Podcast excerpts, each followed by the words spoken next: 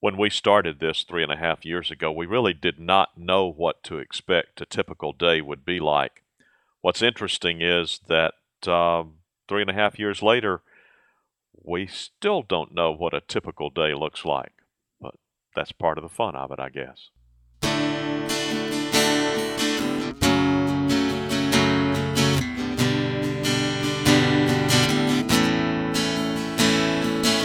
Welcome to Longleaf Breeze, subsistence farmers using three simple principles approaching but never reaching subsistence. It's gotta be fun while we're doing it, and we don't make all misstatements. And now, Lee and Amanda Borden. Thanks, Adrian, and welcome to our podcast of July 31st, 2013. We don't really know what a typical day looks like. As you said, we we vary in what we do. Although we, we do have a sense of routine, and I guess that's what we want to talk about today. Exactly. What does our routine become? Um, there are a lot of myths, you know, about how farmers live um, up at dawn and milking cows. Well, we don't have cows, of course, but um, we're not up. Well, you may be up at dawn. I'm not up at dawn. I'm typically up before dawn, but I'm not out doing farm chores. That time in the early morning for me is a wonderful, quiet time to do my paperwork. And really, we should emphasize that you basically were on that rhythm before we even moved here. You were always up early, you know, thinking through, working on the computer, etc. So that hasn't really changed. And to be honest, we did not know what to expect when we started all this. Um, we wondered, is there such a thing as a typical farmer? And that's a great question. Obviously, your routine has a lot to do with whatever your preference is, and also what chores require your time when. Uh, in our case, both of us are bivocational. Both of us have sources of income off the farm that require that we spend time working on our computers, dealing with paperwork, tasks, that sort of thing. And in my case, with other, well, both of us with other people as well, our clients. Correct. So uh, our situation makes us a little unusual, although the impression I have is that many farmers these days are bivocational. Many So- people don't have the luxury of just cashing in everything else, you know, or ceasing any other kind of work exclusively to do farming. And even though I'm retired, I say that I'm an emeritus professor, but I also do some consulting on the side. You have your law practice, and so we do have other jobs. We're not exclusively farmers. In fact, we are not farmers by vocation, more by avocation in a sense. So we thought, well, given that our situation may not be typical, it's still worth exploring what a typical day looks like as if there is such a thing. Yeah. And, and let's begin by acknowledging that uh, whatever projects we have going on dictate a lot about our schedule, and everything we share with you today, I suppose, is is subject to change by uh, the nature of the project we need to work on. And the other thing we should mention is the weather has played a huge part, especially this summer with all the rain we've had. We have to work around rain and mosquitoes and intense heat.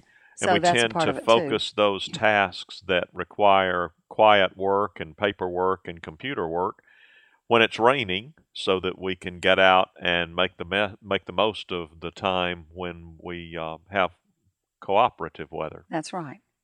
So let's start by talking about our waking routine. You've already mentioned that you get up early anyway, work on the computer, paperwork, etc. But you don't waste a whole lot of time after that, after breakfast, getting outside.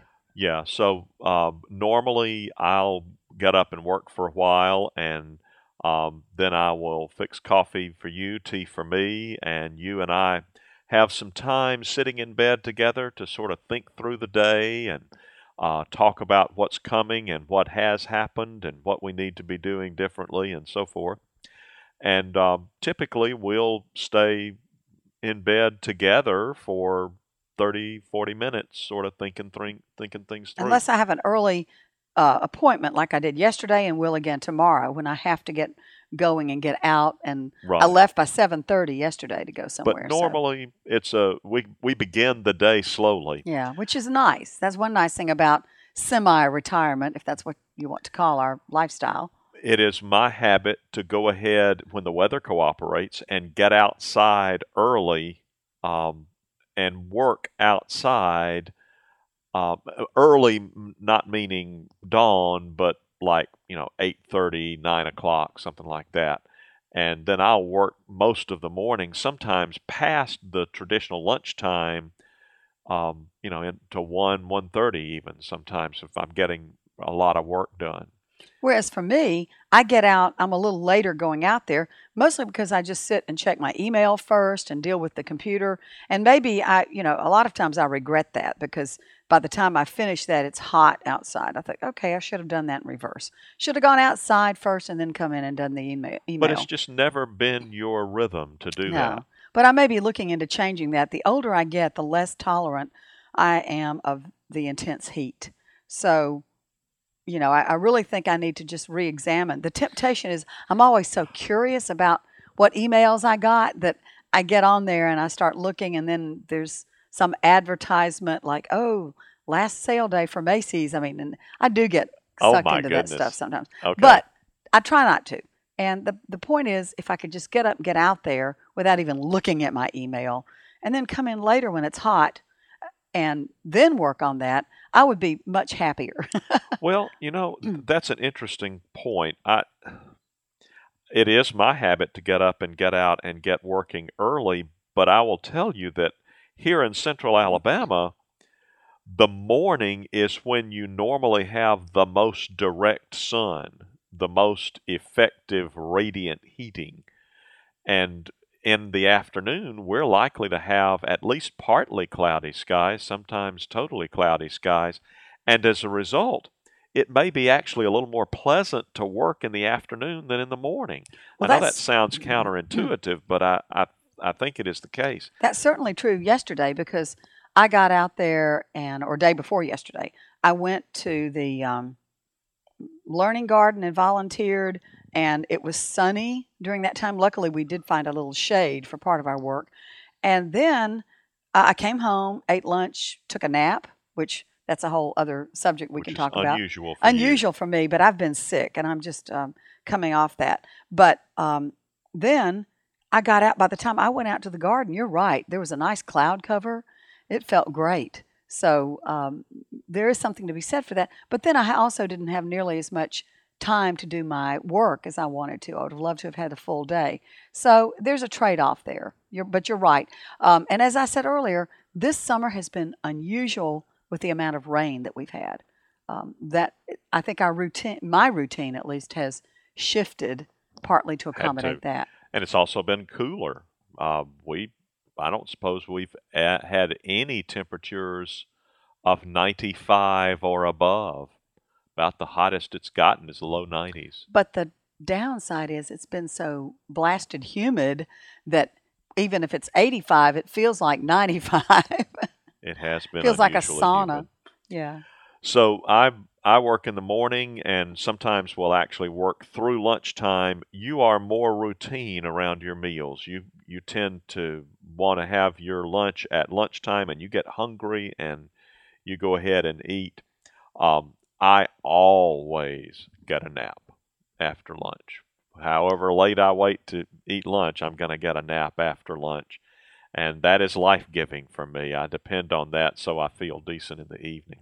And for me, as you as you pointed out earlier when I mentioned napping the other day, that I normally don't. I'm not a good napper. I tend to get groggy and it's hard to wake up and I don't so I just and I really usually don't need a nap. But this past week, I'm coming off a sinus infection that just really knocked me for a loop. And as our listeners might, if they listened last week, they didn't hear much of me because I didn't have a voice. So I've I've kind of given into it. If I felt like napping this past week, I've done it because I my body's telling me I need the rest. But that's uh, atypical. That's atypical. Normally, uh, on a routine day, on a typical day, you come to life in the afternoon. Um, Get a new level of energy. That's right. and you're outside working most of the afternoon into the night, um, which we will get to in a moment. I, on the other hand, after my nap, I tend uh, normally I take a shower if I've been working hard outside in the morning. I take a shower at midday, have lunch, have a nap, and I'm still, you know, feeling a little clean, so I'll typically do some paperwork and so forth inside for um, an hour or so in the early afternoon, and then get back out by three o'clock or so. But I'm always ready to come in before you. You're, you know, once you get that burst of energy in the afternoon, you are ready to stay at it and stay at it hard and by 5.30 or so i'm ready to come in. But one thing we should mention about our evening routine or late afternoon slash evening is that um, we've and we've talked about this in some of our previous podcasts that we've added a new activity which is feeding our fish. we always feed the fish in the late afternoon and that has been a lot of fun. We've sort of um, added that as part of our rhythm and it's, it's very pleasant. Um, the fish have to be fed That's right, and they're hungry little boogers, and when you get down there, they swirl and swarm all over the water and create a lot of turbulence. Yes, it is gratifying. Um, and as long as we have enough uh, insect repellent on, we can actually enjoy it. Yeah. so you're back up and you're working out on Veg Hill uh, sometimes until after the sun has gone down. And there have been several nights when I have come out onto the porch and called into the night. I can't see where you are. I only know that you must still be out there. Amanda, come on in. It's time to eat supper. well, that's a little extreme, but okay. It is well. It's it's a little extreme now because you and I have this working principle that you're going to come in by six thirty, and we're going to eat by seven, and we've been fairly faithful to that. right. So we're I'm doing better. I think we've we had to we had to rein me in because I do know that I was out there until there was no sun. Uh, most other summers that we've been here. Yeah, um, and then at night, um, we tend to relax. We don't do a lot of uh, paperwork. We don't do a lot of computer work. We tend to veg out, uh, typically watching something on television. We've we've we love our Netflix subscription because we can usually find something we really like. If not a movie, a series. Uh, a lot of them are British series or um, just television series that we didn't catch the first time around, or uh, one that somebody told us was good and we had missed it. So um, we we enjoy that. And of course, then we our body rhythms continue to be a little different in that you get sleepy and go to bed before I do.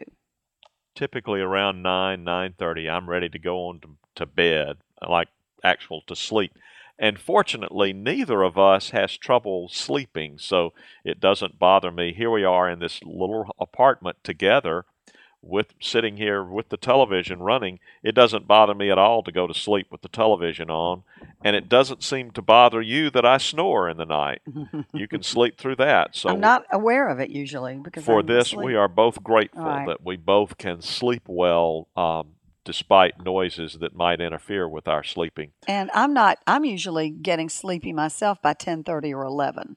Um, so you know, I'm not far behind you in going to sleep, but I'll sit up and watch Jon Stewart or something like that, and um, just you know, allow myself to doze off in the chair, or just get in bed and I can watch the TV from there, um, and or turn it off and fall asleep.